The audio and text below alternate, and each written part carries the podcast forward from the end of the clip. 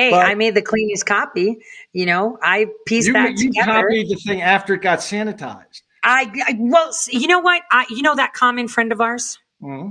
the one with the glasses, the round glasses. All right, I have been aching to get down to New York with him so we can go to Costello's and get the whole one. Like I, I have see. been like, let's go, let's go, because I uncovered with the stuff that that we had gotten. I uncovered little bits and pieces, and I even cloned his phone that was pulling more data than anything else. And the metadata, I actually sat down and parsed that. I have so much, you know, that's how I found the cartel stuff and pictures. I remember the mayor was like, where'd you get all these pictures? They weren't there before. And I was like, yeah, um, yeah, yeah. I just prayed over it. So there is a lot because I There's a ton. If I told you how much there is, I know, and no, it's not sitting on my desk because I would get whacked.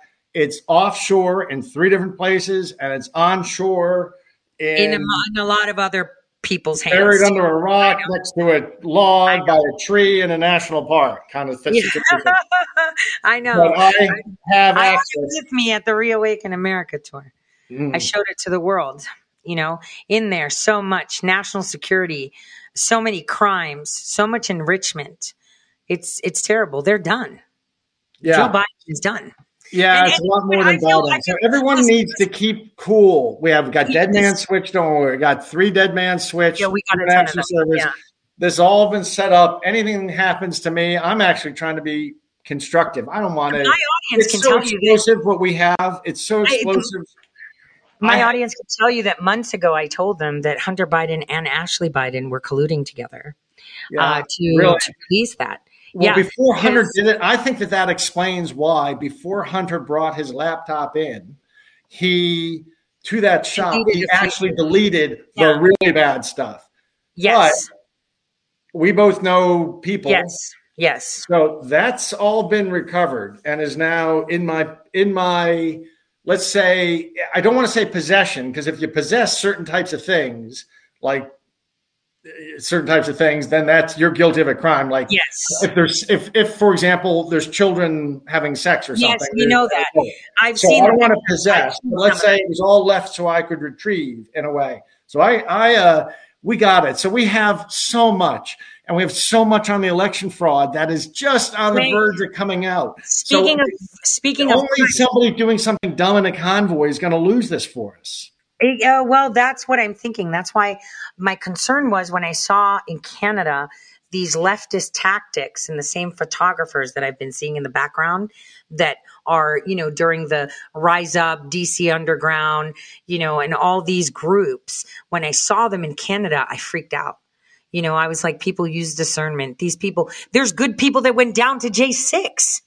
Right. And the thing is, this is something that I say when you're in a in a rally. Right. It's like being at a concert. Ever been at a concert, Patrick?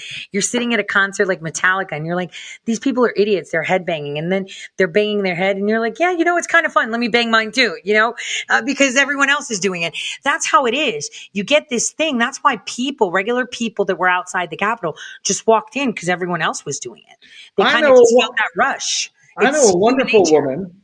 I know a wonderful woman, Doctor Simone Gold. You met her. I love her. Yeah. Yeah. Now she went into the Capitol on January sixth, which is public. I'm not saying. And she did a selfie of herself reading a statement there in the rotunda. She says that like you walk, when you walked up, there was nothing to tell you that you weren't supposed to go in on any normal day. You can just walk into Congress. Of course that was a, but she says it was all sort of definitely there was nothing there to tell you you're not supposed to be going in. And she went in with, the, I mean, she wasn't there on the front lines. I, I recently saw a new movie where you see the magnetic door, some cop on the inside on a security camera goes up, the door shut, and he starts yelling at somebody, pointing at the door, and somebody unlocks a magnetic lock so it opens so they can let people in. And I, uh, and she, she went in and she said she had no sense that she was doing anything inappropriate. It, kind of the police are kind of are there in one port saying, well, it's the people's house. You can come in. Yeah. So they come in. She reads something in the rotunda, just a statement about Momentum or something. So, and, you know, it, it clearly was a, yeah. So not everyone in, by any means was bad. I, you know, seven hundred people went in. I'd love to know how many of them were federal assets. How many of them were under instructions from the Fed? And I bet I think it's going to turn out to be about one hundred or two hundred. If we ever really get the news, let's say one hundred. Um, I, wanted to, I wanted to address something. So a lot of people jump into my chat all the time and start talking about you and General Flynn all the time. And they just today. start talking about Pegasus. I want to say something on that. Let me tell you guys something about Pegasus. No one admitted that it ever existed. That software has been recreated so many times.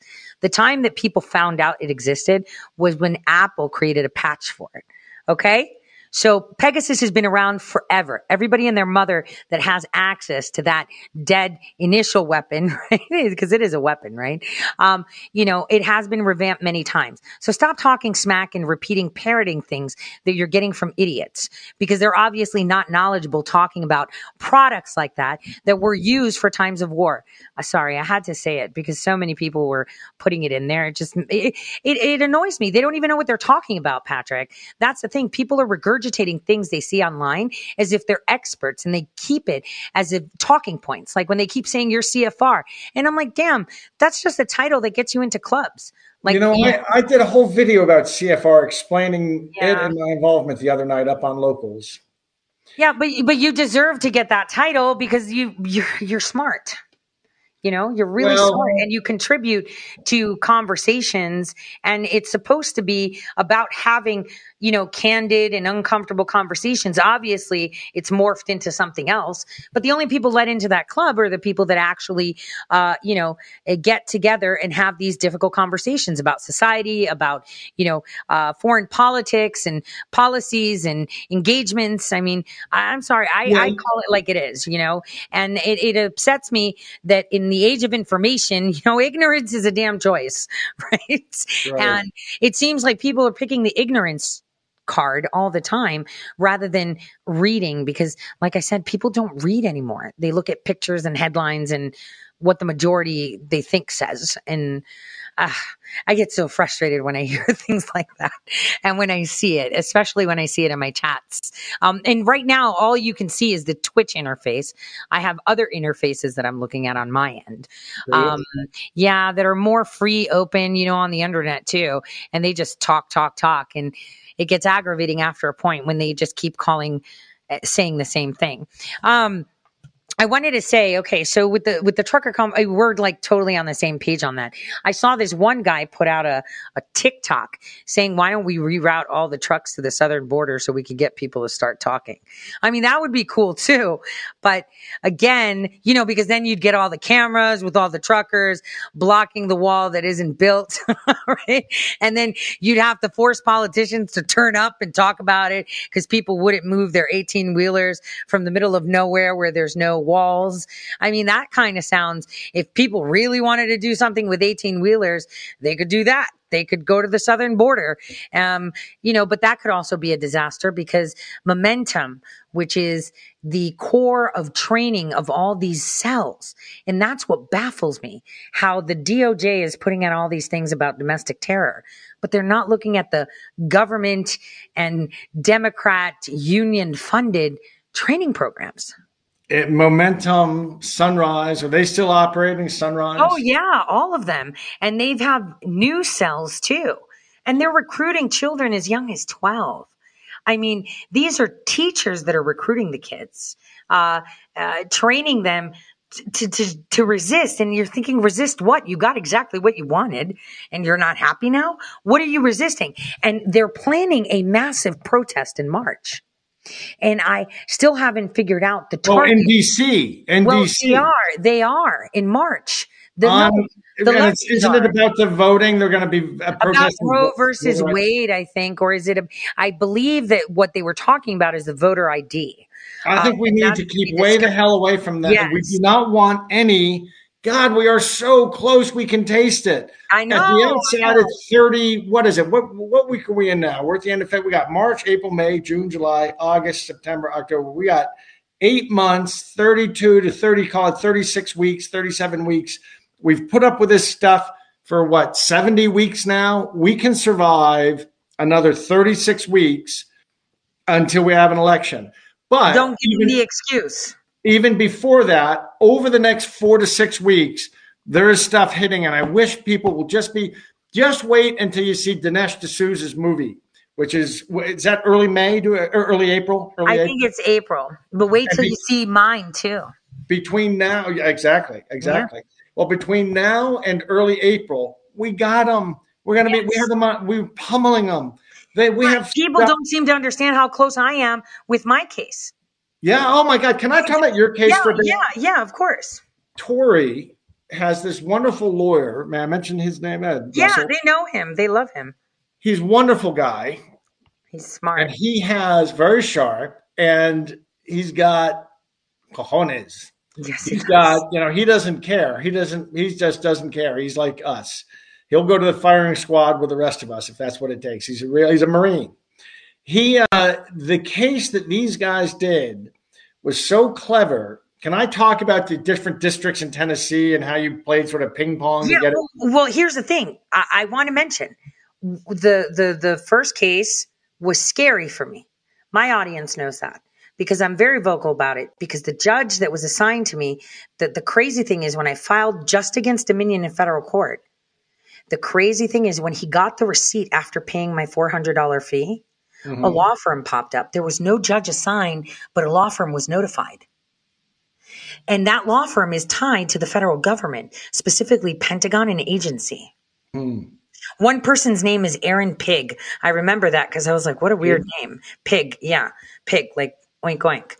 Um, so Russell in that case was very strategic. Like I couldn't believe how strategic as he was, from serving them to the timing of the date. And I have to be very grateful for Mayor Giuliani that we happened to be in his presence, uh, when the judge was starting to play games. That one was a scary one because that judge actually sentenced someone to prison without evidence, but because people could testify with tangible evidence that the person had the capabilities of doing the cyber shenanigans that um, they alleged he was doing, uh, you know, capabilities and methods. So I just wanted to say that. That was the first case. And then after that, Gon just stepped in and just did it. But go ahead. Tell them how amazing Russell is, because I don't give him enough praise. Russell filed one. Tennessee has three federal districts, Western, Central, Eastern. He filed in the Central District, drew a bad judge, drew a judge who had buried Snowden, right? Or, or somebody who worked with, uh, not, yeah, with not Assange, Assange. With Assange, yeah. Well, and Assange is a bad guy in my mind. Assange yeah. is a yeah. um, that, uh, but before it could be made, made permanent, he himself dismissed it, which you can do once, dismissed it, bounced it to a state court that was in the eastern part of Tennessee, then and released some of the defendants, added others, gets it into the state court in Nashville. Then, you know, he goes to Chattanooga, which Chattanooga. everyone, yeah, everyone there is guns, God, and country. Like, and and then and then they and then you guys brought in Cohen, a congressman. So Pelosi's lawyers say, now that there's a congressman involved, we're going to pull this into federal court. You don't want to do that. That's expensive. And they and and uh, Tory's lawyer said, let's go. Did yeah. it anyway. It got pulled up into federal court. He got rid of a couple more defendants that he didn't need then on purpose and got it. And it ends up in the lap of a judge in the Eastern District, Federal District of Tennessee, who's a twenty nineteen Trump appointee, and he's saying, giddy up, go for it. And he backs Tory's play and Russell's play where they go after Haldeman. They go after another federal judge. They subpoenaed. Had anyone ever had subpoenaed a federal judge? No one has. And you know that lawyer friend of ours that we have in common? You know, which one that we talked to together? Yes. Yeah. yeah. He was like, no one's ever done that. That he just told him no one's done that. And he's like, yeah, why not? Let's just do it. There's always a first for everything. This has never happened in U S history. So why not? So we've got Amy Tottenberg on Order to Show Cause. And now we have Haldeman, which is really weird, right? I don't understand how this person has such a massive law firm protecting him, because the Curlin case didn't have that law firm at first. Oh, really? It makes me, it makes me feel like the Seth Rich thing. You know, when that happened, suddenly this law firm came to keep everyone quiet and shut up. That's kind of how I'm feeling it. You know, it's, it's like the only thing you need to know about Seth Rich to make your decision about what really happened. Seth, the download of the emails that showed up at WikiLeaks were downloaded. If the official story is they were downloaded by the Russians in a hack coming through like three or four levels of V P N. Well, if they had done that, they would have been lucky to have achieved one megabit per second. Yeah, that's not true. It was a hard drive direct copy of the D N C server by Seth. It was downloaded at thirty-six megabits per second, which is consistent with a thumb drive. It's not consistent with somebody hacking in over the internet from Russia and going through four different levels of. Oh, it was an S D drive, to be specific. A what? An S D drive, high capacity S D drives. So that was downloaded directly within the offices of the D N C. Rich did that. So listen, we have so much that's a, that's about to come out. We have, uh, so I am so afraid this this convoy could not have happened at the worst time. I got to tell you. Well, they you. know what they're doing, right, Patrick? They know what they're doing. The left knows exactly what they, they're doing. They amplify it. They give someone a good idea to run with it. Someone's like, yeah, this is a good idea. We could do the same thing. And then, boom, there we go. I, you know what? I actually surveyed that. I actually called the railways, right, myself, on my own accord, right, in a morning months ago. And I told Union Pacific, dude, they're robbing your trains in, in, in California. Stop delivering to California. Make Newsom pay for that. Make him pay for security, right? You keep losing product. Like, who's paying for that? You know, the people are paying for that. And then a couple months, a couple weeks later, he came out and said exactly what I told them. Because I was calling everyone. And I was like, if the railways refuse the mask mandate, it would have been game over for the whole nation. And none of them. How could they have done that? It's a federal. They could have. They could have, because they're independent. They don't rely on Social Security. They have their Railroad Retirement Board. They're governed by different laws. And they could have done it. Can I tell you a story about a, mil- a military guy? I referred to him in the speech you saw me give a couple nights ago. I, I was talking to a military pilot. And I asked him about Doctor Teresa Long and her affidavit and stuff. And it's a military pilot who's about to be kicked out because he doesn't have, he won't get vaxxed. And he's been, he's made religious application. He's a real religious guy, demonstrably. It's, it's pending. So he hasn't been kicked out yet. Same but, thing with my friend. You remember my friend, the lieutenant colonel? Yes. She's on that too. Now yeah. they're, she's there with, with him. I mean, same thing. Well, he, uh, I said to him, did you, do you know about Teresa Long's affidavit? He says, yes, of course. We, and I, I said, did you take it to, to your own flight surgeon? He said he took it to his flight surgeon, and his flight surgeon said, oh, that's just someone else's opinion. And that this doc, this, this, uh, this fellow who's a forty-eight year old, you know, uh, Army pilot, seasoned guy, starts pushing his flight surgeon to get his psychology. And he says, really, the psychology really is, is this simple. It is that the Secretary of Defense, Lloyd Austin, has signed off. And given that he has signed and taken off, if he had not signed, there would be a lot of thinking up and down the chain, but because he signed off at the highest level, everybody's ass is covered if they just follow that instruction. They don't want to do any thinking themselves. And when he talked to his own flight surgeon, that's eventually what the flight surgeon came out with. He acknowledged that, look, is given that Lloyd Austin signed off on it, my ass is covered if I go along with this and just do it. And, well, that means that he's uh, – and, you know, he, he's convinced the guy that this is not F D A. These experimental use authorizations are not the same as F D A approval. There's a bunch of double talk about that. And he says his flight surgeon understands all that, understands all that, but has just decided my ass is covered because Lloyd Austin signed off on it. That's and, how Hitler worked. Yeah. So People it really it, yeah. It really is – it really Milgram is experiment. the Milgram experiment. It's – Mm-hmm. I take all responsibility. Science demands that you continue. I'll take all responsibility. Go ahead. Someone else is taking responsibility. People will shock a stranger to death. This is the Milgram experiment written large. I know, it's funny. I know a professor, the professor who taught me the Milgram experiment forty years ago that I'm in contact with, uh, now I'm in contact with, he just can't see anything that's going on. It's like he knows all this theory, but he just, he doesn't buy a word of what we're saying. He thinks this is all just normal. He doesn't see any, none of this stuff trips I, Every six months for the past, I think the first time I showed it was twenty nineteen, like the first quarter of the year, I show the Milgram experiment where it's the white coats and the guy's like, I don't want to do it. I don't want to. He's like, don't worry about it. I'm taking full responsibility. And then the guy shocks him and he's like, the guy's not talking. He might be dead. It doesn't matter. I take full responsibility. And the guy does it again. And you're just like, why, why would people do this? That Let was me, the best. Well, hold on. I can pull it up. The, the, it, explain to them what the importance is of the Milgram experiment. And I'll pull up that little section right now. Well, Tori and I were somewhere this weekend. Where were we that we gave a talk? Akron, Ohio? Uh, Canton. Canton. I always get them confused. Canton, Ohio. And I I didn't know that Tory World knows about it. I got up and gave opened my speech. My speech was called Obedience to Authority and a Way Forward. And I talked for ten minutes about the Milgram experiment. I had no idea afterwards because I went out, Tory and I went out and met a bunch of Tory, Ohio people. And they said, don't you know, Tory talks about Milgram all the time. Yeah.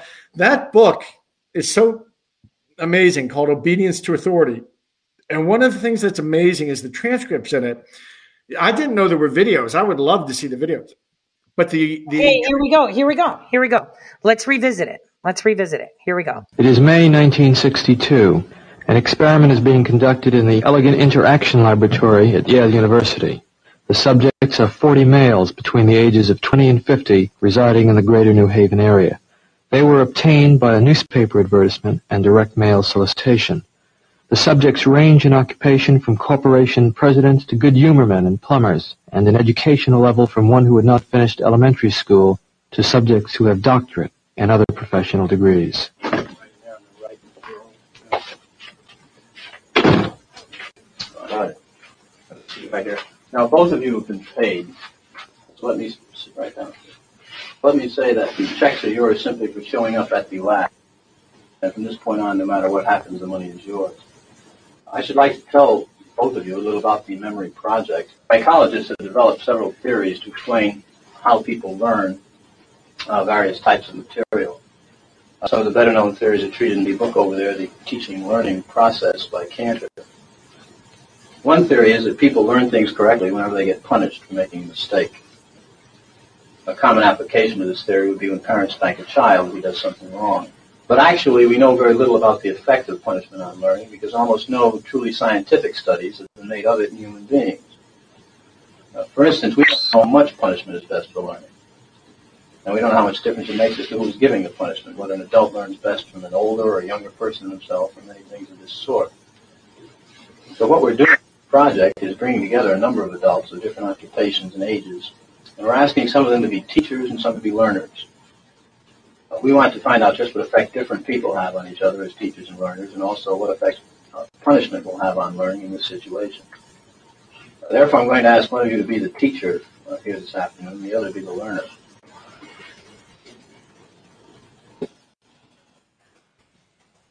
The machine uh, generates electric shocks, and when you press one of the switches all the way down, the learner gets a shock. When you release it, the shock stops, you see, like that. The switch will remain in this middle position after you released it to show you which switches you've used on the board.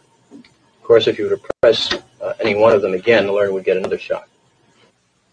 All subjects are given identical instructions and a sample shock. I'm going to ask you to close your eyes and estimate the number of volts you receive in the sample shock. Uh, do not open your eyes until I tell you to do so, please. Close them now. Okay, you may open your eyes and using the voltage scale, here, would you estimate for me the number of volts you received, please? You may also use the verbal designations, slight, moderate, strong, so forth, to help you. Sam, uh, a number, please. Would you? About seventy-five. seventy-five. No, actually, it was forty-five here. Although it may have seemed stronger because of the uh, electrode paste, which provides a perfect contact. So. All right, let's go on to our instructions. We will begin with this test. Uh, you will read each pair of words in this list once to the learner until you've read through the entire list. Direct your voice toward that microphone as the rooms are partially soundproof. After you've read through the list once, you'll go on to the next page. And here, starting from line A, you'll read the word in large letters along with each of the other words in the line. For example, in the first line, you read blue, boy, girl, grass, hat. Now, after you've read the four choices, the learner pushes one of the switches on the board in front of him. The number he has selected will light up in this box, one, two, three, or four. Now, if he gives the correct answer, you say correct and go on to the next line. The correct answer is underlined and is also indicated in the right margin. Yeah. If he were to indicate the wrong answer, you would say wrong. Then tell him the number of volts you're going to give him. Then give him the punishment. Then read the correct word pair once. And then go on to the next line. For example, if he indicated three for blue, you would say wrong. fifteen volts. You press and release the switch. Read blue girl. And then go on to the next line. I see. I see. Now, each time he gives a wrong answer, you move up one switch on the shock generator. I see. And it's important that you follow this procedure exactly. So to help you, uh, let me go through it again very quickly. All right. I would suggest you read the list and the test at a brisk pace to keep it moving. The victim was an accomplice of the experimenter. The drawing was rigged so that the naive subject was always the teacher, and the accomplice always became the learner. Well, of one hundred people placed in this situation, how many do you think would just go right on to the end? And Mister Wallace's, if Mister Wallace were out there, and say Mister Williams, for some reason or other, said, keep going. You're asking me how many people? Out of one hundred, right. Well, personally, I think yeah, if you get one or two, you'd be lucky. Well, I'm not sure lucky is, is the right word. Forty psychiatrists at a leading medical school were also asked to predict the performance of one hundred hypothetical subjects. They predicted that only a little more than one-tenth of one percent of the subjects would administer the highest shock on the board. Yet actually, fifty percent of the subjects obeyed the experimenter's commands fully in the experiment depicted in this film. I'm at sixty-five volts. Time. Let me out. That guy's hollering on that. Continue, please. Go on.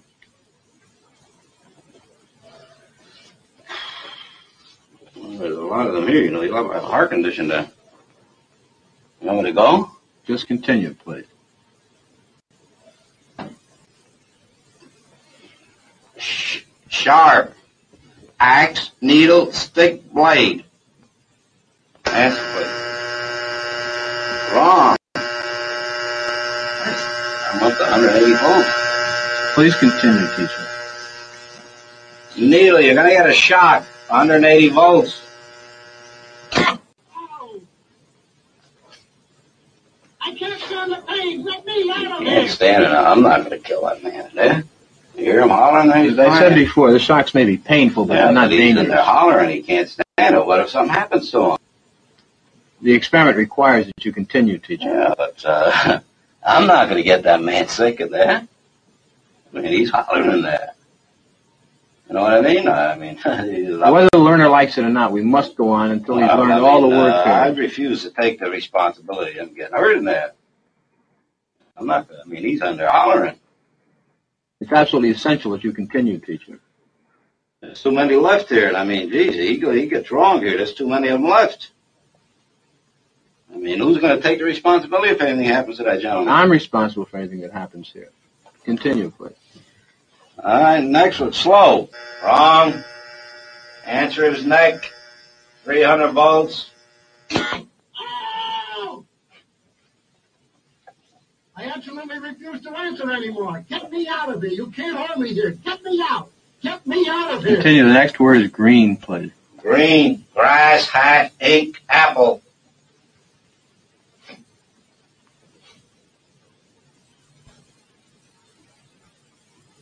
I can't go on, he won't answer.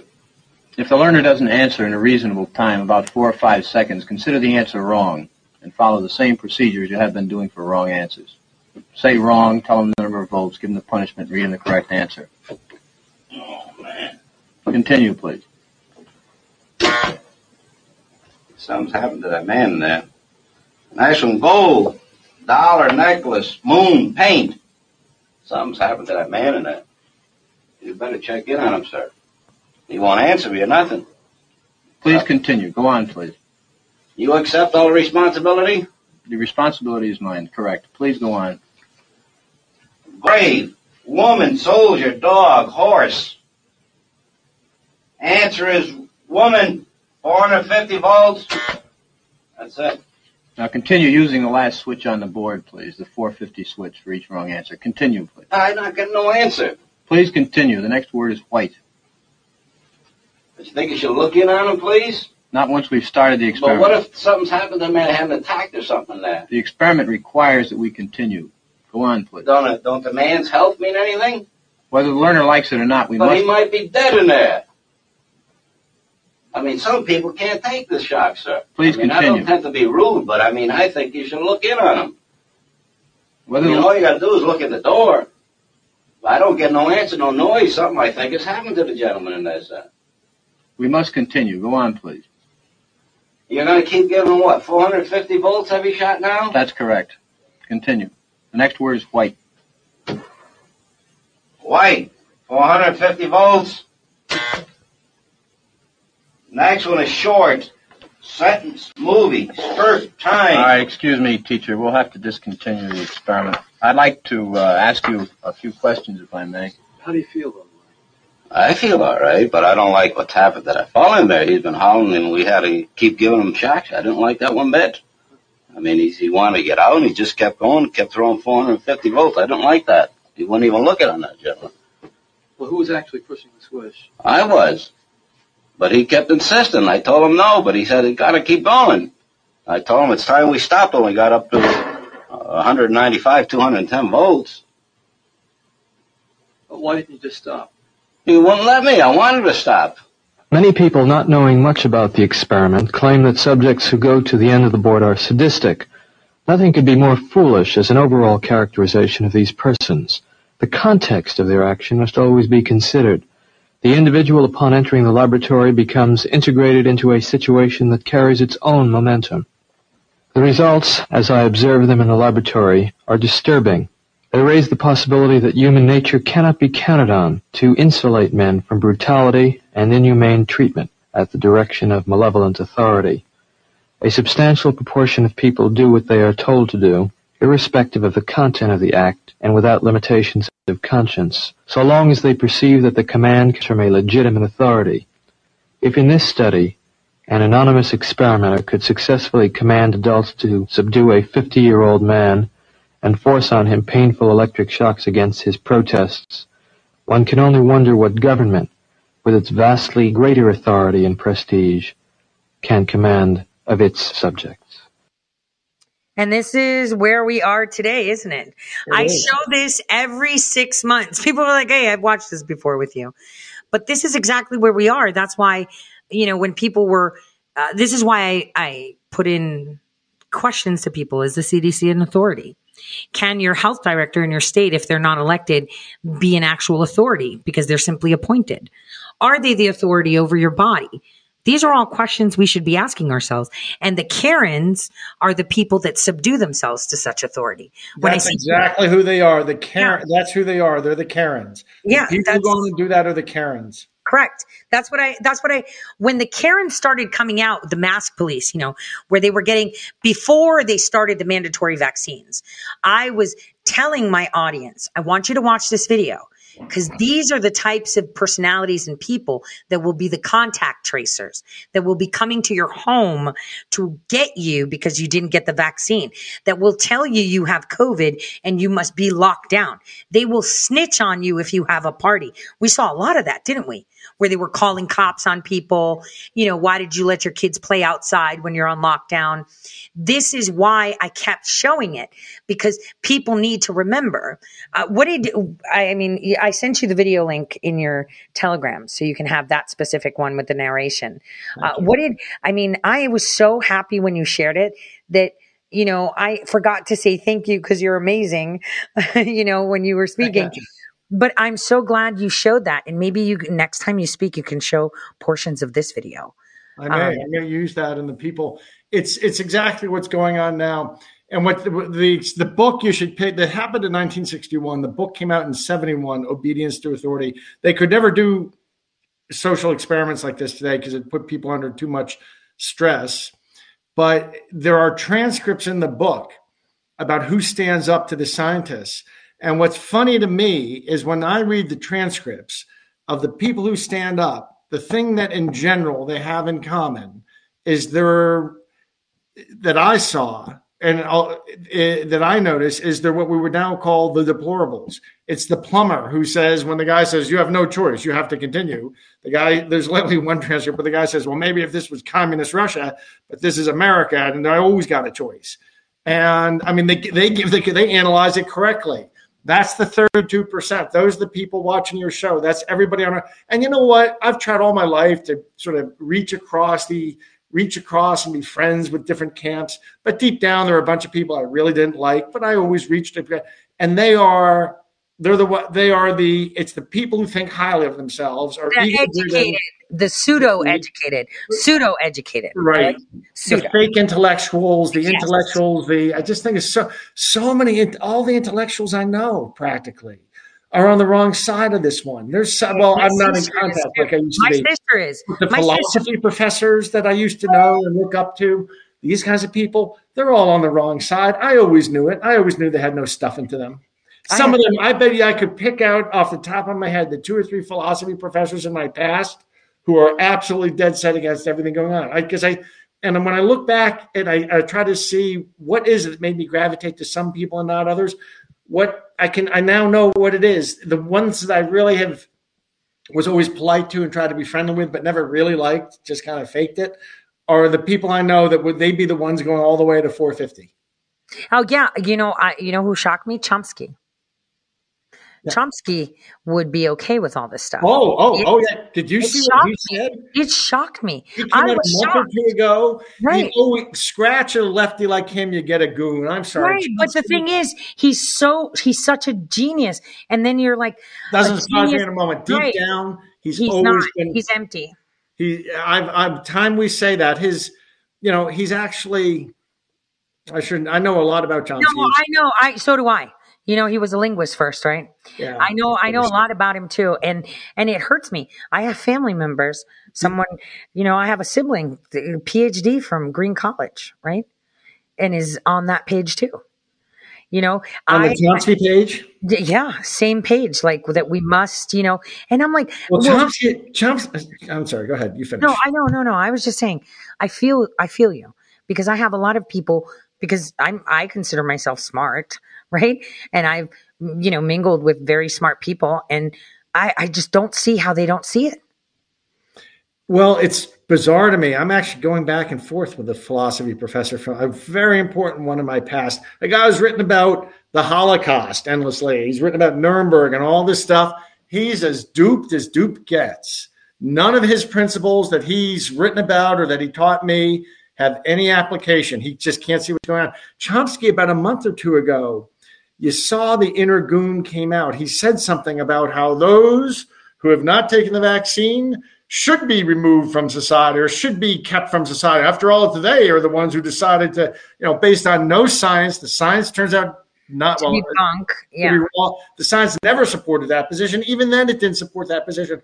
All these guys are looking for, if you scratch them, what they are are puny little souls who dream of their day that they could be in charge and giving people orders. That's what they are. I've been, because I've run companies, I built a company with two thousand people, but I've and I ran one for Buffett with three thousand people. I run, I've been in the position of hiring a lot of people, and people used to laugh how I would salt my hires with liberal arts majors, people with history, linguistics degrees, the history degrees, philosophy degrees like me, things like this.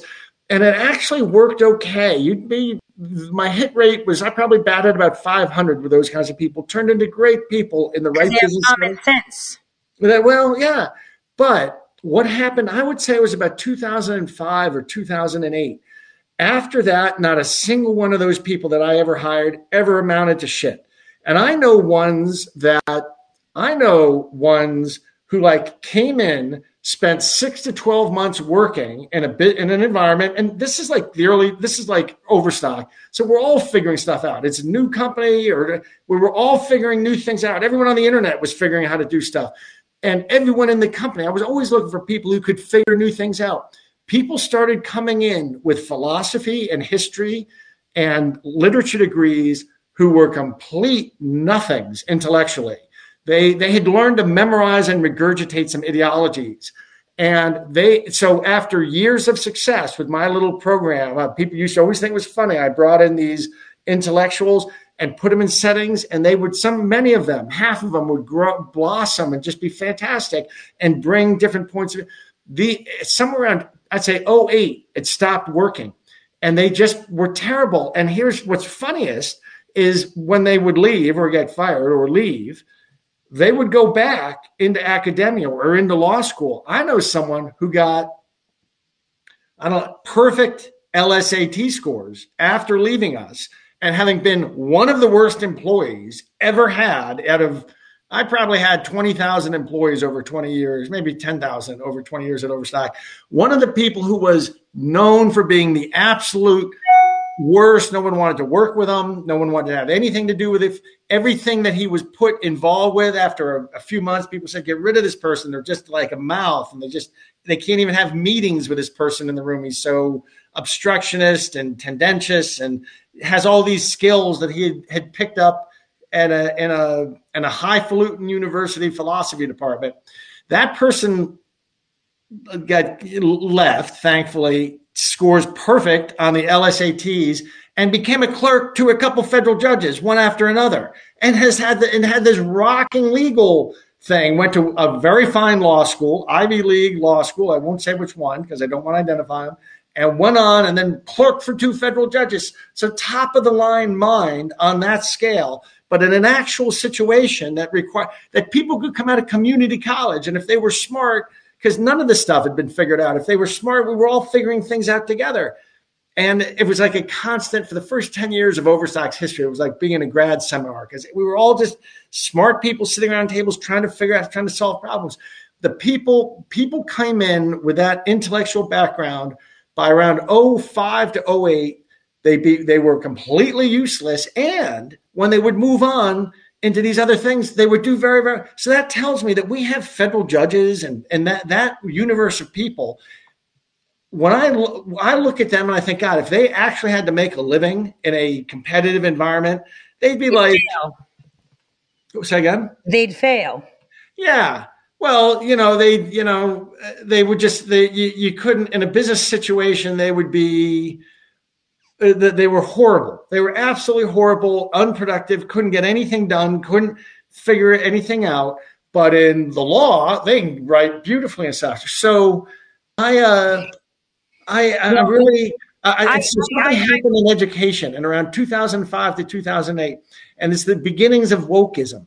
When wokeism became the standard across the liberal arts is when they just became tools. They became total tools. And there was no one in the country. The American Philosophical Association used to have me come and give speeches about how great it was to hire philosophy uh, majors because they came in with, you know, they, all these great mental skills and stuff.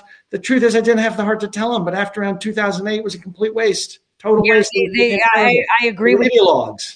I agree with you. I mean, I haven't hired as many people as you have, but with projects that I had, I would always go for the scrappy people. Yeah. Uh, people that were scrappy, people that would think outside the box. I would ask them questions that had nothing to do with the job description. Most of them were dolphin speakers, right? Um, and those can either be very limp and require structure, and others can be scrappy. And it's usually the scrappy ones that were in a basement, you know, really good at modding their own video games that I would take, because that means they're adaptable. And, and, and you're right. The old philosophy students would have had that malleability of thought and, um, out of the box solutions and seeing things from perspectives, but now they're put in cookie cutter boxes at universities, and getting a degree in philosophy or psychology or history is simply regurgitating what the professor says and buying his book. You know, it's even more than that. It, it's even worse than that, because it's regurgitating. It's it's demonstrating an ability to th- not be a critical thinker. Mm-hmm. And what's funny is the people who do that, there's now a field. You have people say, oh, I majored in critical thinking or critical studies, criti- critical this studies, critical that studies, critical social studies. Well, they're the least, in my day, critical thinking meant that you could explain. You understood why you believe the things you did. You could explain it. You could defend it. Well, the people who now use that word are the least critical, th- least critical thinkers you can possibly find. They're just idealized. Even Chomsky, I do give him credit. I, I don't want to beat up on Chomsky because I do, because I was disappointed in him. I, you know, a lot of people give him, he's a commie, he's this, he's that. I was like, he's provocative. He puts thought. But when I saw that interview, what you're referring to, I was like, what happened? Is it, you know, old age? Is, is it his medication? Or no, he's a lefty and I'm, he's you know? a, he, he grew up, and it just tells you, just like Hugo Chavez, just like Fidel Castro, when that kind of a lefty, actually, if they ever have power, they can have all the highfalutin language they want. If they have power, they're monsters. It's the Tito Lipiera syndrome. You know why Chomsky, I was told that what Chomsky's really bitter about is he never made any money, you know, he, because none of his theories of linguistics, you know, every decade, Chomsky dramatically changes his theory, has changed his theory. So, but he's a very charismatic guy to a certain type of weak personality. And so he gets all these people following him, then he changes. And it like everyone, he leaves people and he takes on new. So, but other people in linguistics ended up, their theories ended up making, being money. useful. Yeah. And they made money as people developed. You know, the one that turned out to work was the whole statistical approach. Right. The statistical approach. And it turns out Chomsky's generative grammar, all that stuff, none of it has any application. It's never, it's never helped anything in computer science. Well, I, I think one of his theories actually helped me when we were getting into machine learning, but for computational linguistics, like the foundations of it in the theoretical aspect.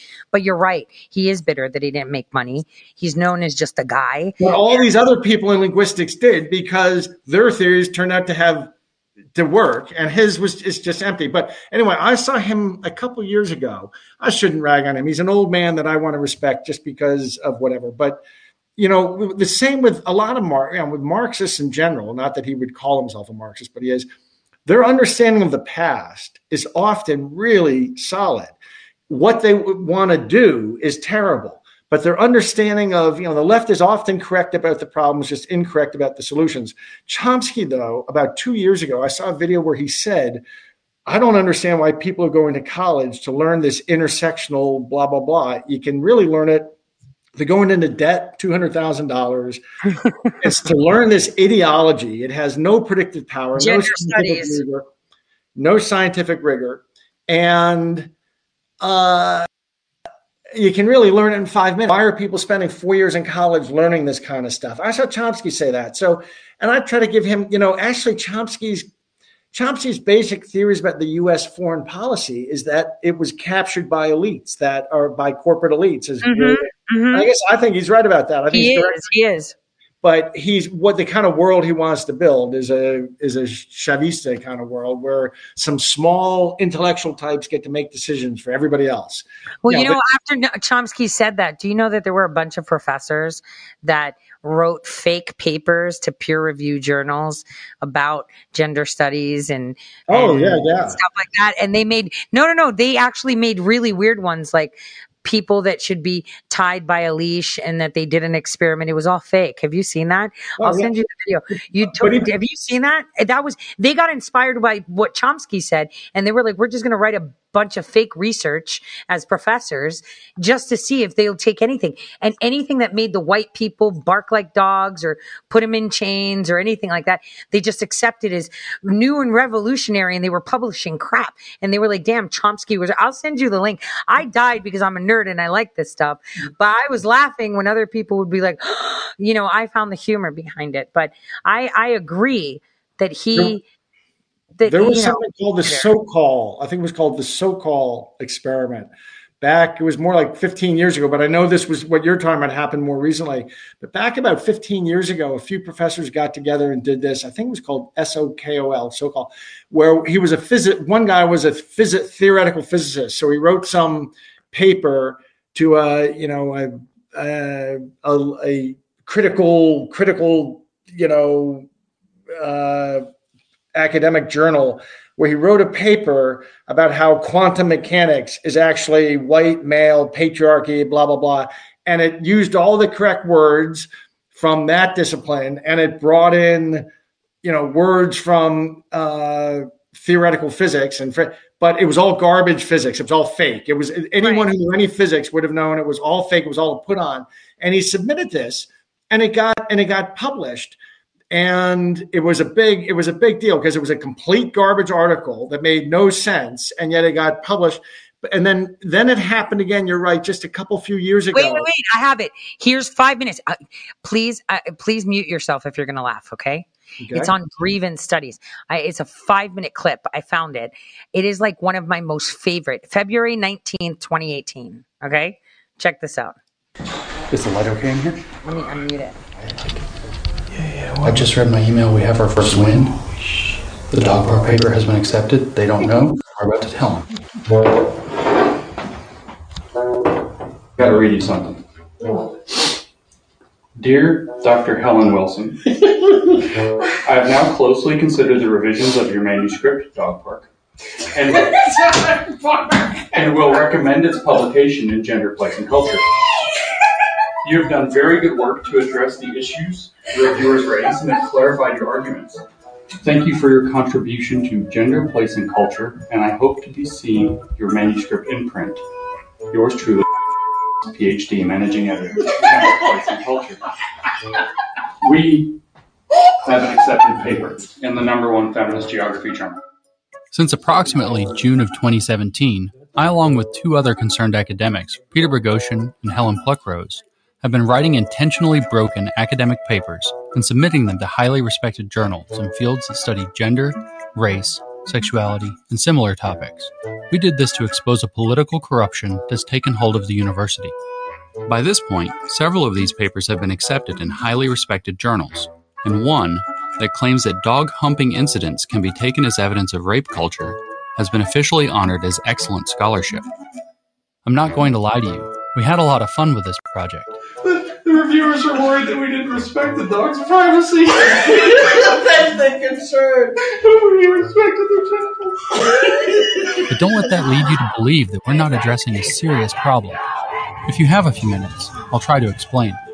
To be clear up front, we think studying topics like gender, race, and sexuality is worthwhile, and getting it right is extremely important. The problem is how these topics are being studied right now. A culture has developed in which only certain conclusions are allowed, like those that make whiteness and masculinity problematic. The fields we're concerned about put social grievances ahead of objective truth. So as a simple summary, we call the problem grievance studies. To test the depth of this problem, my collaborators and I dedicated ourselves to a one to two year secret project targeting top grievance studies journals with an agreement to publicly release our findings, no matter what the outcome. We started officially on August sixteenth, twenty seventeen, and by Thanksgiving we were in trouble. We had begun ambitiously and mostly stupidly. Our first papers were really only suited to test the hypothesis that we could penetrate their leading journals with poorly researched hoax papers. That wasn't the case, and we were wrong for thinking we might be able to. So by late November, it looked like all we'd accomplished is ruining our reputations. If this doesn't achieve anything, it would actually frighten me. We needed to change our approach. So we walked back from the hoaxing and began to engage with the existing scholarship in these fields more deeply. This led us to learn a lot more about the inner workings of grievance studies. The best I can tap into is that there's this kind of like religious architecture in their mind where privilege is sin, privilege is evil. And then they've identified education as the place where it has to be fixed.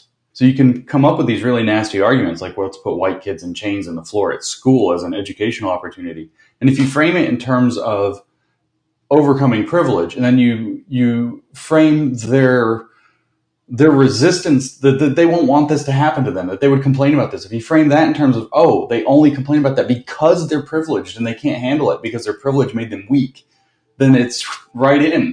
Papers started getting in. You have got to be shitting me that this happened.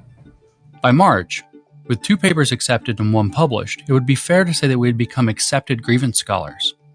By June, it was three, with one having been officially honored by the journal as excellent scholarship. By July, it was five. By August, seven. This shouldn't have been possible. So far, what we're learning is rather astonishing, but the data we've gathered require more analysis to fully comprehend.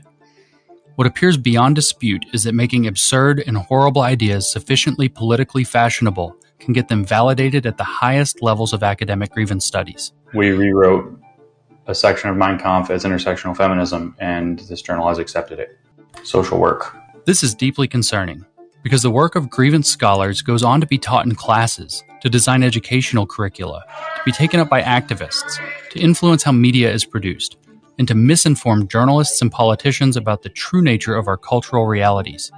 No one tolerates this sort of corruption when they find out an industry is funding biased research to make itself look a certain way. The same scrutiny should apply to research when it pushes a political agenda.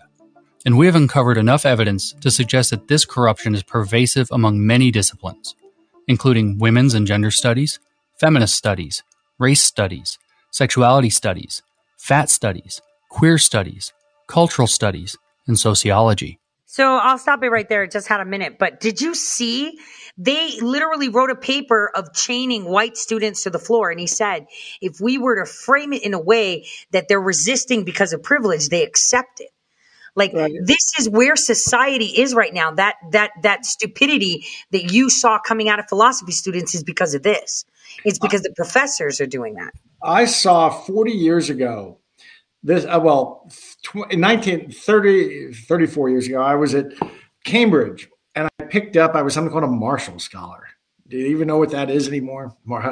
Anyway, they uh, and I picked up a book on Marx. It was around all these Marxists. It had been four or five years since I studied Marx.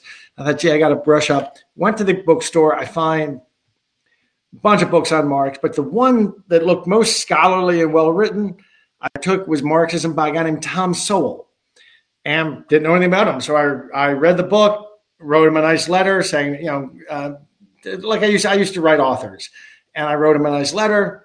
And he sent me this book called Markets and Minorities. I thought, oh, the guy knows about Marx. He knows something about minorities. And then we kept corresponding. Eventually, he sent me his book, A Conflict of Visions. And that changed my life. And I had no idea. Tom Sowell is, is as black as black gets. Guys, share, you know, sharecropper's grandson from the South or something. Well, anyway, this book, which is only one hundred, one hundred twenty-four pages, Milton Friedman call, you know, calls it like this economic jewel. It's the most amazing book. And I would say I was probably an early believer, not in the crazy woke stuff, but like any college student, I would I would have put my politics like that of a typical college student, left to center, not crazy, but I accepted what it, I accepted foundationally what everybody is taught now is axiomatic. I accepted that there must be systemic racism, and that explains this, that. Well, Tom Sowell, this book is so amazing. This is a reprint. It's not like not a reprint. It's like eight hundred bucks to find one of these books. This is an old copy of mine. And he just analyzes everything like an economist would. And it started teaching me there's just a completely different way to view the world. Everything people think they understand about race. So I do think, of course, that in U S history, how the treatment of the Native Americans and blacks were, of course, you know, the two awful, we, we blotted our copybook, as they say. You know, all you know, with those two things, I also like to point out within three generations of our founding, we ended slavery, and within that had been around ten thousand years. And within four generations, we ended it for the whole world. But so you got to take that into account, too. But anyway, this book shows how everything that is taken as axiomatic now by the woke left about systemic racism and stuff, it's all total garbage. It doesn't stand up to any data, any analysis of data. Take two, you know, for example, take two. A black man, black woman married, both have a college degree. What is their earnings versus a white? Well, this book is forty years old. Turns out their earnings versus a white co- uh, college-educated male and female was like one hundred five percent. In other words, at any education level, black people will earn just as much as white. The problem is the educational level, uh, di- difference in achievement, which doesn't has nothing to do with biology or anything. It has to do with what's going on in our school system, and the teachers and all kinds of things that are wrong with it. But the whole thing turns out you don't need to explain the differential. You don't need to appeal to anything about racism. The whole thing can be explained in terms of educate, uh, educational accomplishment, which means to fix things. It, it has, it's everything that happens up to age eighteen is the problem. It isn't that they get out in the world after eighteen or twenty-two after college, and then they face all this racism and there's all this differential. Actually, you get out in the world, and if you control for the for just the educational achievement, everything comes out showing we aren't a racist society at all. So the problem is not, but you do get these big differentials, that, and the differentials aren't driven because the society is racist. It's driven because of the difference in education by the time. So which led me to think, gee, the way to fix everything, instead of, it's not about racism, it's about fixing the education system. Why is it failing black people so badly? Which it is. And by the way, lest anyone jump to some sort of biological explanation, uh, there's a there's a wonderful study that was done in Germany on the children of U S G Is. And G Is, of course, go over there and they end up getting married to German Fraulines and having children. And some of them are, are white and some of them are black. And so they grow up, the kids grow up in German society, and there's absolutely no difference in I Qs or educational achievement, which tells us it's not a biological or innate thing. Something's going on in our society. That means that black people, and again, the numbers are from forty years ago, so it should all be updated, but the educational achievement. And so what you really have to do to fix it is fix the education system. And if you could, all these other issues would wash out. But I don't blame that that differential isn't something to blame on black people. It's blame some it's something's gone wrong in our education system, that it's it's creating much less education for black people than it does for whites. And then if you look at, as Thomas Sowell points out, if you look at it, well, it turns out that the people who are at the top of the scale are Jewish, Chinese, Filipino, Korean, mm. and black people whose either descent come from, you know, Irish and Italian and Polish are sort of really sort of one hundred to one hundred fifteen percent of average. The people who are way at the top have, aren't white at all. So you can't blame it on white privilege. And in fact, if you look at black people who are either dis, um, children of immigrants from West Indies, like the Caribbean or Africa, they turn out to be, as well as black people who trace their ancestors back to somebody who was freed before the Civil War, they turn out to do very well. So you can't tell, like, better than Irish and Italians. So it's talk, look, when you look at the top of the list, and you start thinking white, you realize white privilege doesn't make any sense because the people at the top of the list aren't white. Well, Jews are white, but Koreans, Chinese, Japanese, what do they have in common along with you know, immigrants from Nigeria and immigrants from Haiti? What do they all have in common? There's something in common that they all do really, that they all have. And it turns out to be, it's a, It, so, and it even applies to black people, but who have that have that in common too. So the point is, the top of the earnings list is not held by whites. So you can't call it white privilege. When you look at it, and you start you realize how silly the concept of white privilege is, because the people at the top of the ladder aren't the whites. It's anyone who comes from cultures where, well, I would have to have, uh, uh, well, it's where education is highly valued. And it turns out there are pockets within the black community, like from the West Indies and Africa, as well as as well as Jews and Chinese and Koreans and Japanese and such, and children or offspring of people who trace their um, their ancestors back to blacks who were freed before the Civil War.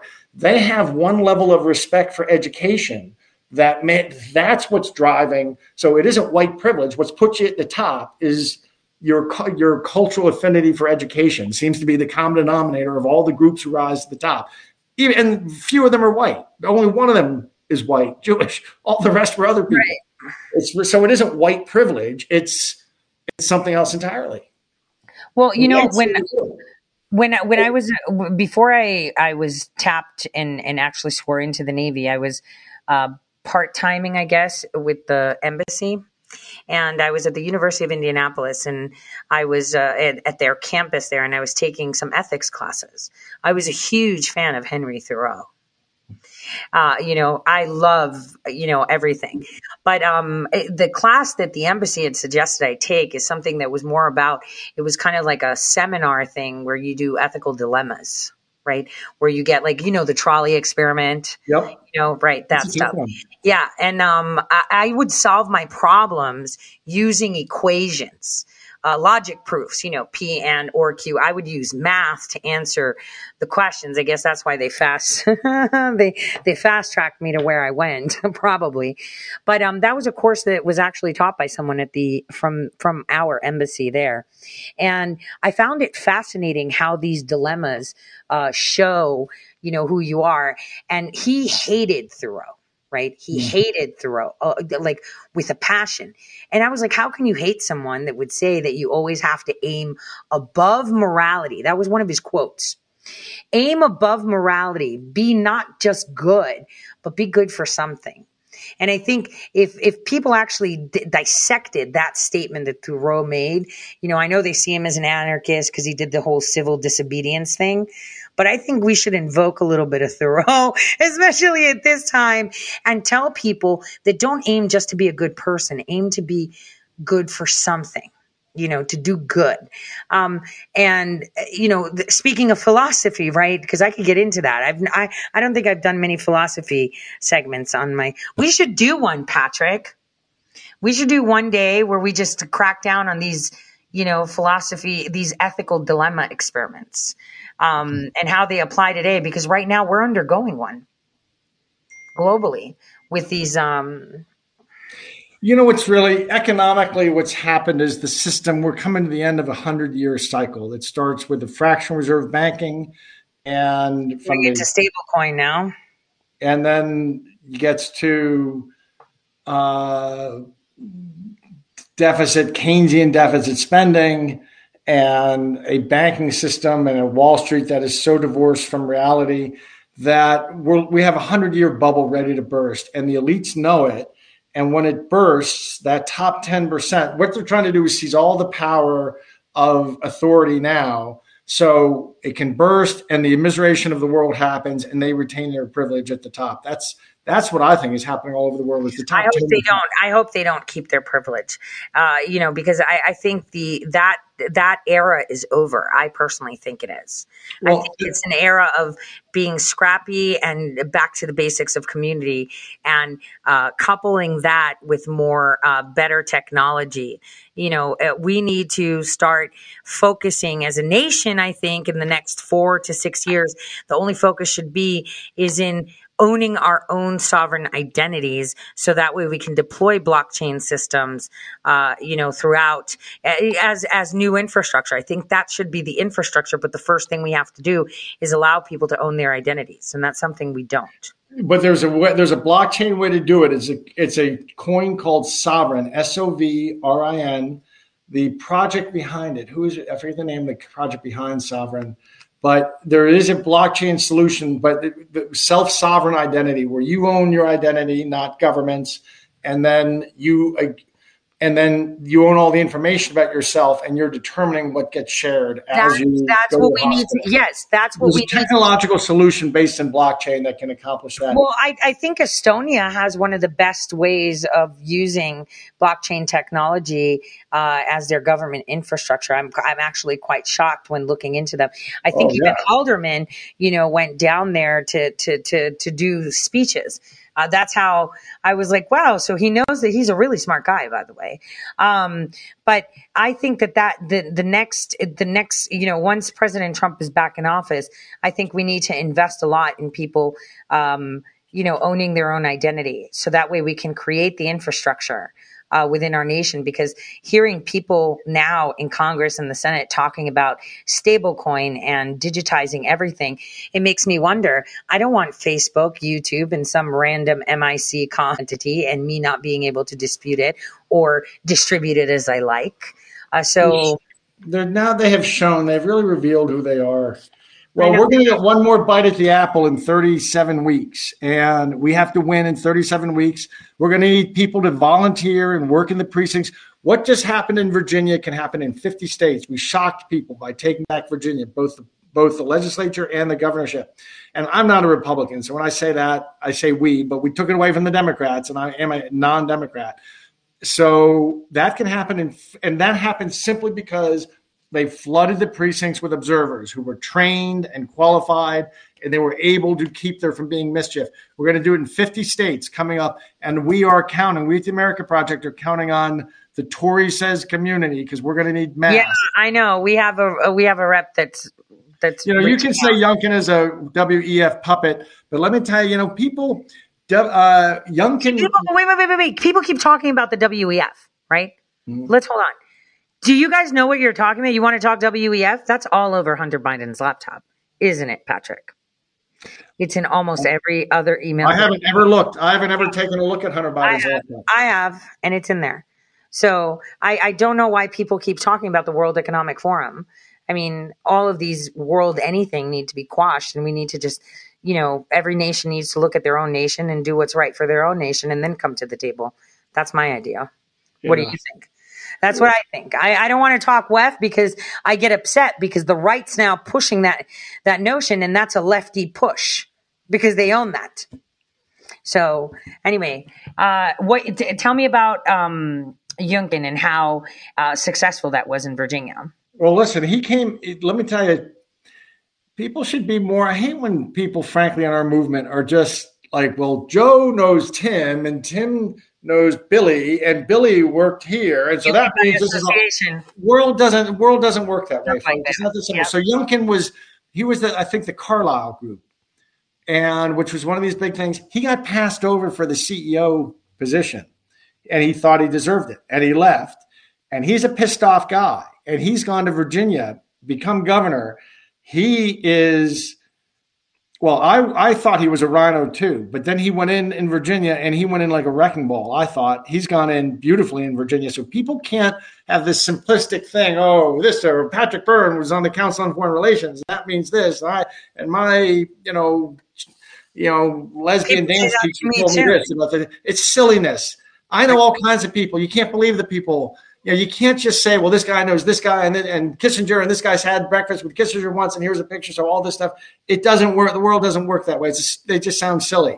So the fact that Youngkin came from the Carlyle group may mean something, but the fact that he got passed over and left real bitter and became the governor of Virginia may tell you something else entirely. That guy may want to go in and put a stake through the heart of the system that passed him over. When people get passed over, it's not just a passover. Maybe he just saw things he didn't like too. Just like me, I saw a lot of things. And you know, it's always the person on the inside that flips, right? Yeah, and then you have to know, you know, Trump knew Epstein. You know, every everybody knows somebody in those circles. Look, I've moved in those circles. I've met all, I've shaken the hands of all the people you can imagine. Uh, uh, you know, the, the thrill of that wore out twenty, twenty-five years ago. I've met all these kinds of people, and, and uh, you know, so yeah, it's it's the way commies work, though. Commies work with the guilt by association things. Yeah, you know, that's a C I A thing too. That's how they push the grift thing. You know, you're associated with this person, therefore, and it's like you you know you need to stop, because then you're just you're just stagnant as a nation. Now, uh, speaking of um, what we're going to be doing with the observers, you know, I observed the elections in Cuyahoga County, one of the only blue counties uh, in Ohio. And there was funny business, you know, like crazy, even though. yeah. No. Thank you, Stop Censorship. Um, yeah.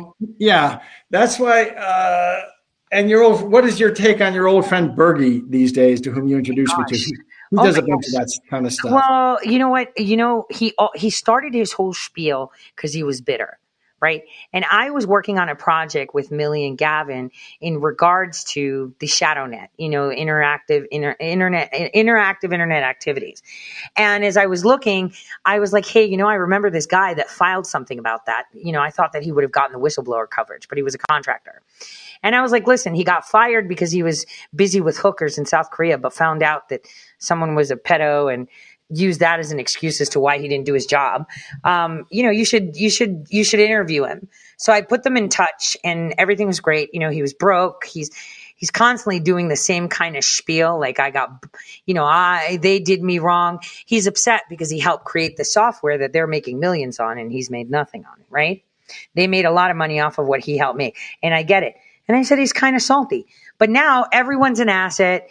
And if they don't buy his book and nobody, you know, listens to his key tam, the world is going to hell. Right. Um, and the fact that he doesn't he think that because he met me in a hotel room and told me about his lawsuit, but I didn't file it for him or something, that means that I'm a plant from the world at Klaus Schwab. I mean, Patrick, he was in the room. We were talking about something else. I, because he was in a bad place, I asked him to come with me to pull I P data from Hunter Biden's emails. Like, can you scrape it for me? Because I got a lot to do. If you can do that for me, that would be great. I'll task you for it. The guy like went and raised money from my audience claiming that he was coming to help me. He didn't help me. And then when he sat in a room with people, all he could tell them was, people just need to buy my book and you need to push my key tam. So because the mayor's not pushing his key tam, now the mayor's bad too.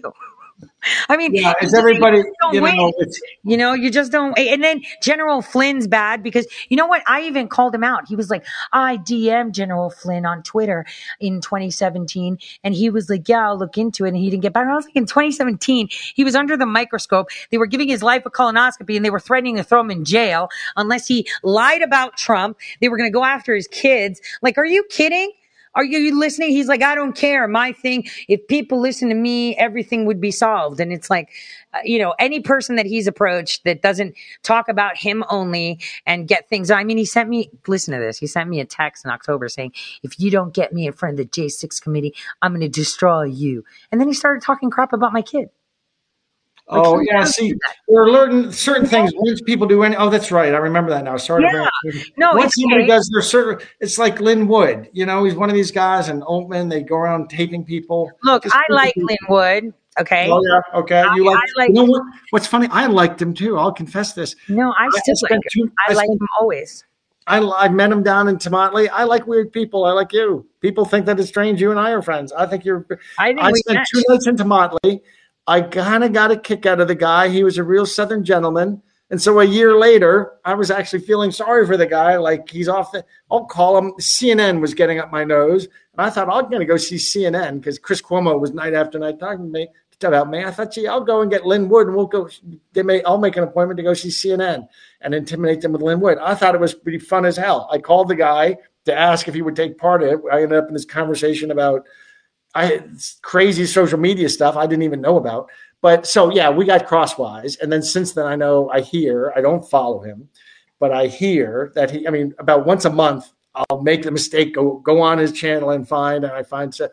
But it's, it's, the truth is, it's like with Bergie, there's no reason to be mad at Bergie. He's clearly got a, He's he's not well. Yeah, but, not yeah well. Not I, know, well. I know, I know, we know that. I know that.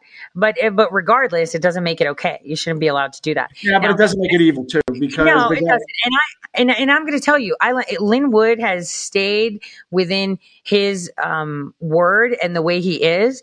Uh, he's quirky. He's intelligent. He's fun. He's feisty. He's fiery. But doesn't just he like say stuff every, about Mike Flynn and say uh, Mike? Listen, he listens to social media. Let's let's let's. Let's take well, a step back. You know, there were people that supposedly debriefed me that were working for General Flynn, right? Supposedly. And, and they're saying things and they've served with him, you know, and they would never have said things. There's a lot of people like that. People get divisive, and the only way to destroy good is to divide it. And, you know, I love everyone with their good and their bad. And I think if everyone had the same approach and not listen to trolls, right. you know, then it would be right. all. A better Bergie. place. So yeah. Bergie, it's easy. It's I get mad when I've heard some of these things he has said about you. I don't know what he says about me, other than I know it's not nice. But I, I think the same thing with Bergie. He just needs some meds. Dude, he filed he filed an F B I complaint saying that you and I have colluded to destroy his book sales. I kid you not. Like, the F B I, whoever got it, you know they're both looking at us anyway. I didn't know probably, he had a bill. He did. It's and so he, funny. All these things I get accused like, of, I hear out there. No, no. With the, we colluded to destroy his book sales. And I'm thinking, I could. I just can't imagine the person that took that intake form, puts your name in, puts my name in, and they're like, yeah, we have active surveillance on these people. This is so stupid. This guy is so dumb. And it's like, and in his, in his mind, he thinks it's the right thing, that he did something awesome. And I'm like, he's insane. There's no way you can see any awesomeness from that. And then one day I was in New York, um, Uh, in meetings, and it was eleven o'clock at night, and I had texts from all my listeners. Oh my gosh, Bergie just did a stream and he cut it off saying he's going to Tamatly, and you, you need to warn Lin Wood, you know, because he packs all the time and he's not really well, right? And everyone freaked out. I hadn't seen it. And he was like, how dare they? I could have just went there and drank lemonade from streams at Tamatly. Like, he was just being weird. It's just, it's just bizarre. But see, Bergie's just one of many of these types of characters. Right? That talk so much smack, right? And the thing is, if you bother with stupidity, they bring you down to their level and they beat you with experience because they're dumb, you know? So it's sometimes you fall well, into that pocket. Lynn and I just decided months ago not even to pay any attention to these guys, and we're focused on the mission. And I don't want to get caught up in catfights with people. I, you know, no good deed goes unpunished. I called Lin Wood to try to do something nice for him around Thanksgiving. I have no idea that that it yeah. was there was a bunch of other stuff going on, and I'd be just fine if I never had to blame. Everyone gets influenced, though. Everyone gets influenced, Patrick. Our circles influence us. We like it or not. I get influenced by random trolls that tell me who I am. Do you know that on Truth Social, I kid you not, Ali Akbar and his trolls that went in with the beta thing took my handle, thank God I trademarked that, Tori Says, and put my name and put Stolen Valor on there. Can you believe that? Mm. Like this on Truth, I mean, they violated Truth Social rules, so that's another thing. Is Truth and Social just, up and live? Well, it's supposed to be up and live now, but it's like kind of delayed. But I saw that and I was like, this is crazy. Like he would take my name, which literally says, do not squat and take people's stuff, right? They took my name just to maim me. I mean, they lose that account anyway because I've got a trademark on my name, like literally for social media. I filed that on April seventeenth. So I have that. I got that. So I'm going to take it. But the thing is, is why would they go ahead and do it? This is how they operate. They cause hate and division. And then, you know, I think, Patrick, let's pretend anything, that I'm like a horrible person. I'm John Brennan's sidekick and that I'm working for Obama. Let's just pretend all these theories are correct. Okay. I'm actually in court with Dominion trying to get some drag, some truth out, right? Why would you attack someone that's doing that if you're supposed to be for your nation? And a bigger question is, why would you, who's doing something so important, spend ten seconds thinking and worrying about it? Just like I really don't spend any time. Sorry that our conversation even went towards these people. No, no, but that's that's okay. Let's get off these people. Yeah, we should. We should. Because nobody can tell us who we are. Actions speak louder than words. And when you see people in a stagnant position making commentaries like couch judges, right? They sit on their couch. Couch politicians, right? Where they, they are misinforming people, but who cares? No, but they sit on the couch and they know everything. And they're just like, I know this and I'm going to expose this. And it's like, dude, you're showing a like a bunk page. Like, listen, you know, we have so much stuff coming. I know. It's exciting. I, I want to, I may give you some of the stuff to release. It's offshore. I got to send somebody offshore and to paddle out to something and pick something up. But I'm going to give, uh, you know what I've learned about the W A P, the W A P O. I, I do have to say, uh, Emma Brown, who's a reporter there, I made a deal with her a year ago where I said, as long as you carry you, what I tell you fairly and represent my point of view accurately, you can say anything else you want. You can say all these other people say he's crazy, whatever, just as long as you you don't twist what I have to say. And I do have to say, Emma generally has followed that. And the stories the Washington Post has written, at least where they concern me, have been okay, but she's really, and I just read an article today that she wrote a week or two ago. I hadn't gotten around to reading it. And she left out such salient facts. I'm beginning to think. I'm I just sure. told you they're all like agency tabs. I know that for a fact. I, I mean, know the Washington Post. Come is on. We know it. It's just a front. But wait till you see my documentary and see what other things are handles for the agency. Hey, that's going to be I, incredible. I can tell you something. I used to think that Mister Trump was not going to run. I think I'm incorrect. I think not only might he run in twenty twenty-four, I think that he's uh, there are legitimate ways that until twenty twenty-four. I want you don't have to wait. I yeah, know. That's what I'm saying. It's I think we have some stuff coming out. I think there is stuff coming out. Not we have, but there is stuff coming out that is going to be so disruptive to the that there's and so.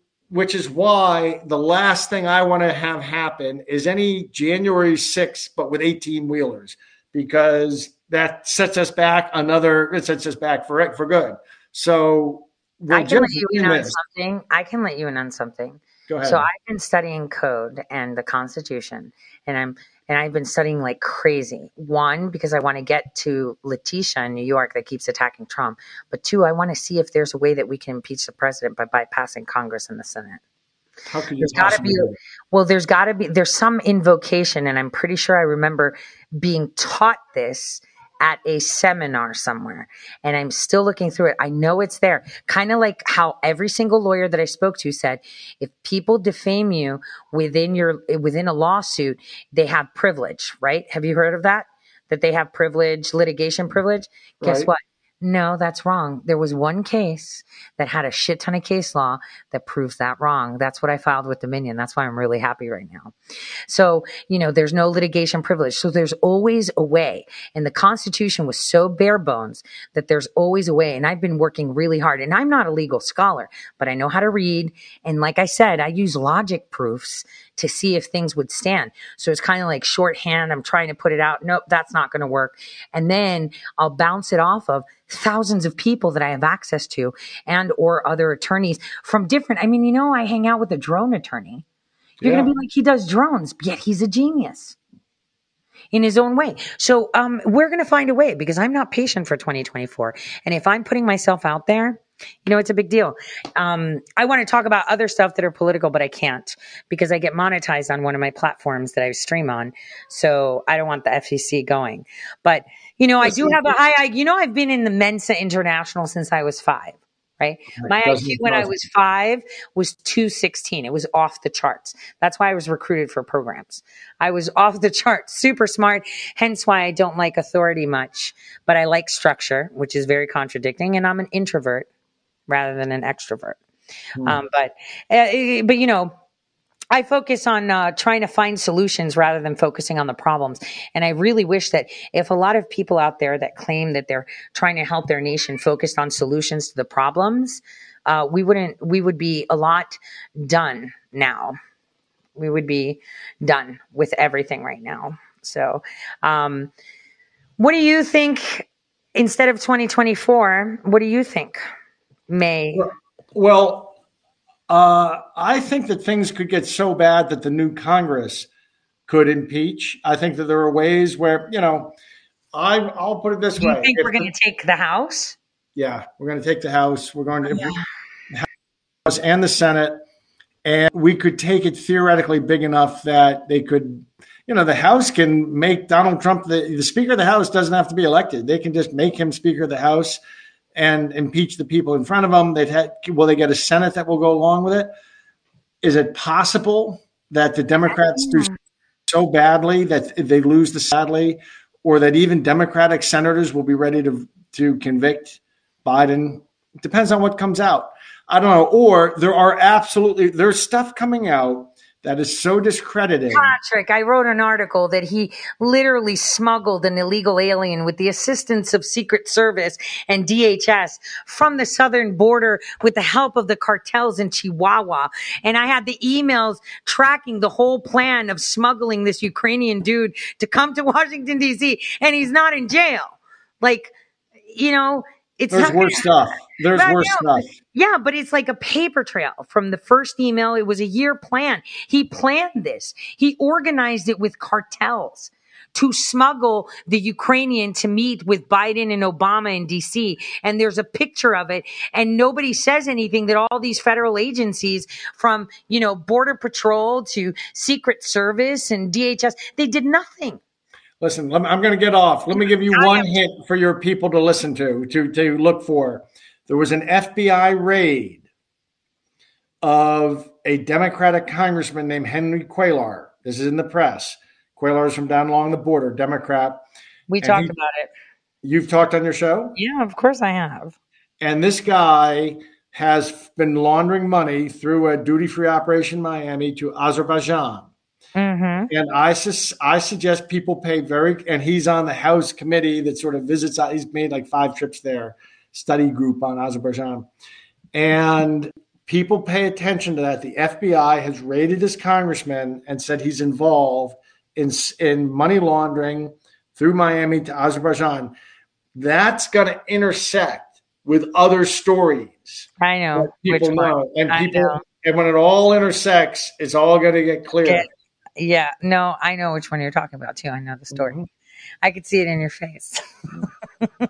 See, you can't see mine, but I'm smiling, and I have Biscuit next to me. My fifteen-year-old cat just—he's—he's. He's, I'm a cat guy, you know that. Yeah, I know. Okay, see, I got to—I got to move on. I got—I got logs to cut, and and. Uh, yeah, and then we can talk tomorrow about that other stuff we were talking about earlier on the phone.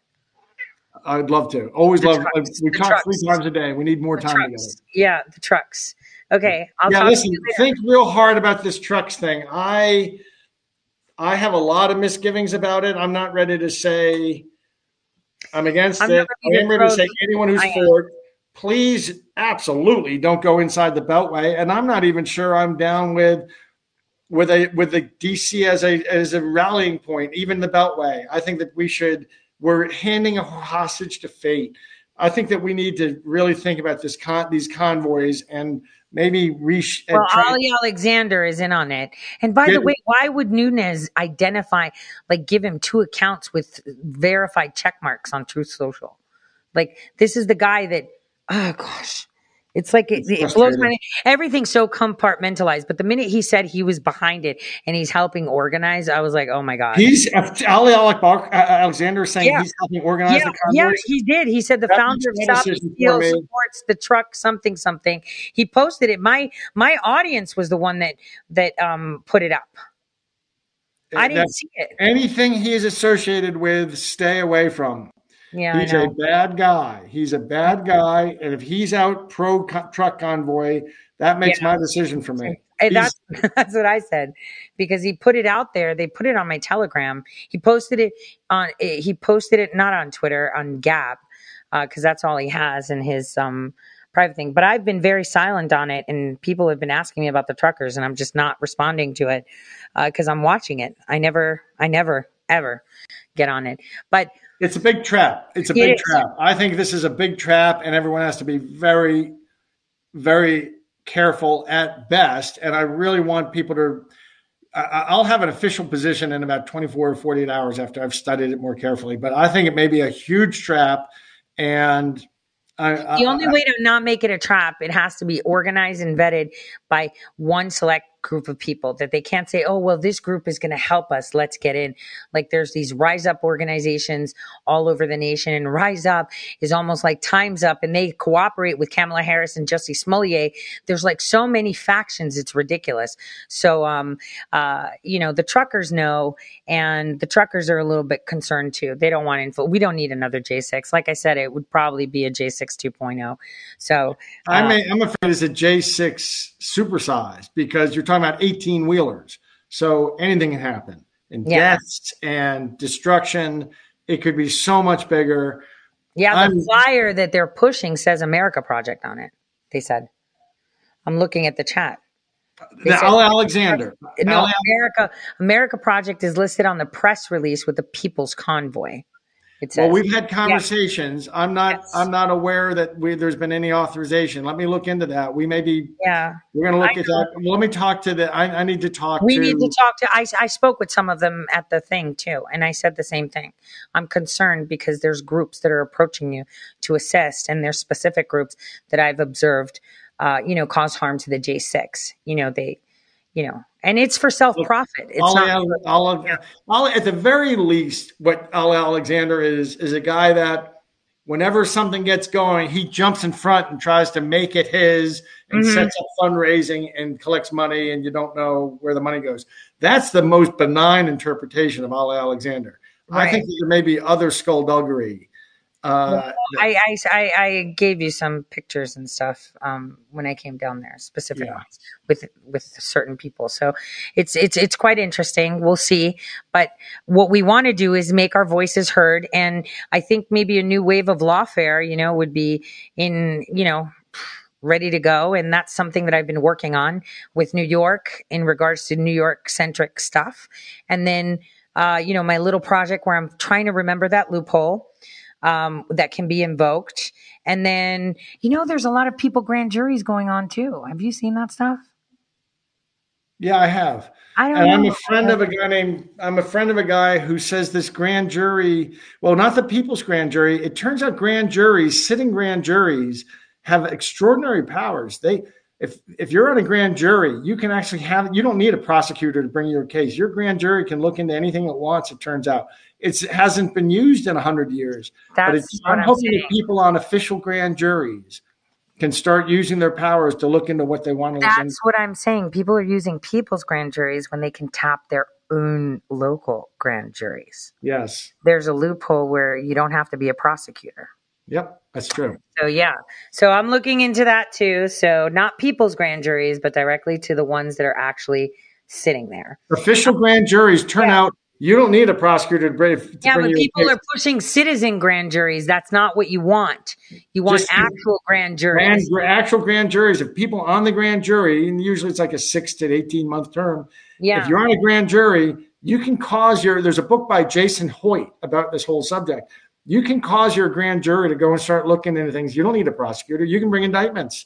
It's amazing. The grand jury system, you have power on it. That's what I've been looking at. I know. It's been in disuse since about the forties. It's been in disuse, I think. Well, and, but, we can we can dust it off. Why not? We need all the armor, all the ammo we can get uh, with a pen and paper. I've been looking into that because I saw the citizen grand juries, and I was like, why are people doing that? They're just going to call them straw man.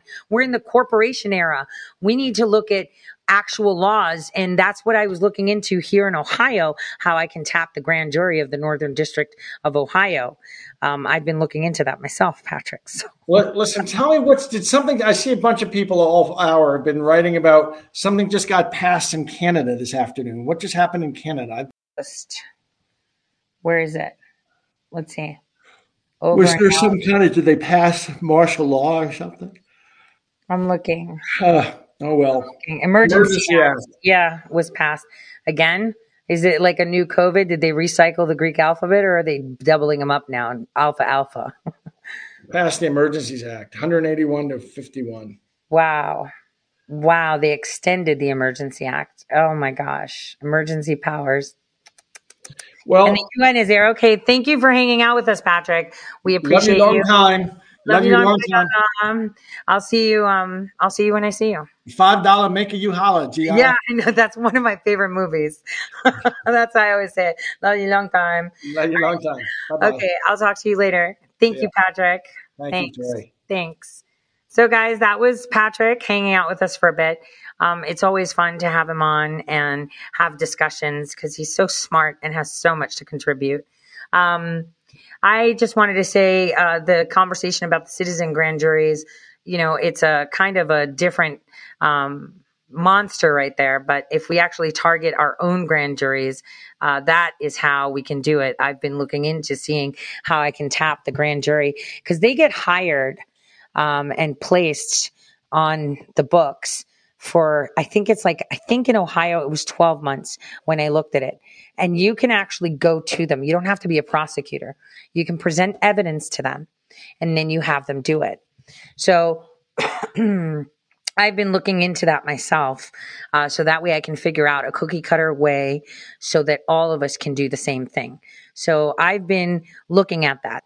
So um, stand fast, because I'm pretty good at finding solutions, um, just like I'm finding trying to find solutions on how we can impeach Biden. And, and that's how I came to the knowledge that I can go to a grand jury without a prosecutor. Uh, so that's where it came up. So you guys can actually go find someone. Um, you can actually go yourself with evidence. For me, in the state of Ohio, it would be, you know, Article one, Section twenty-one. That's like a no-brainer, um, just to take it up. So, um, you know, I was I was hoping that I can get that done sooner. But with Dominion um, taking the majority of that time, and also I just have to say I've been going through something really weird health-wise. Um, you know, I um, I was accidentally taking... my prescription, I think, was filled wrongly or something. I took a medication that caused me to swell. Um, and actually, I hadn't been treated for it while I was in Canton because I'm wearing like these um, boots, um, you know, up to my thighs um, to kind of help with um, water retention because apparently it was... Uh, something to retain water when I wasn't it was supposed to be a vitamin.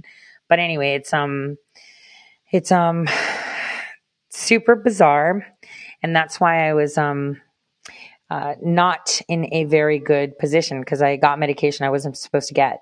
Um, it was supposed to be a vitamin, and so I didn't realize it until um, I had you know I have thick thighs, but I was like super thick. Like to the point that I was like, I can't bend my knee. And I was like, what's going on here?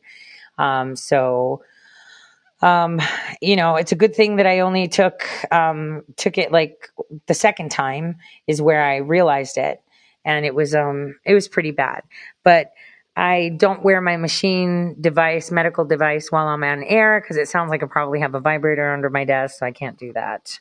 Um, so I just wanted to say um, that's um, that's something that I've been going through too. So I've been a little bit delayed in pumping out most of my research, and um, I was grateful to have found some people in Florida that gave me some things.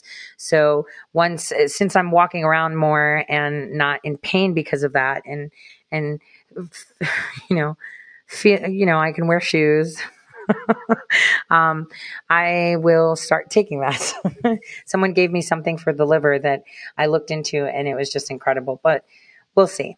On that note, I want to wish you guys a fantastic evening. Hopefully the archivist can split the show up into like two parts because it's super long. Um, and that's because I haven't done a show in like, you know, forever and a day. So I uh, appreciate all of you. I can't wait to speak to you tomorrow. Same time, same place. And we're making waves. And like Patrick said, you know, my attorney is getting some really big stuff done, and I'm hoping that this takes it home. Uh, and I hope all of you um, pray for him, pray for his wisdom, and um, just in general pray and know that we're winning. There's no need to mess it up and no need to jump into more exact, mm, more kinetic activities when it's not necessary. So on that note, much love. We're totally winning. And, you know, whispers, whispers, whispers.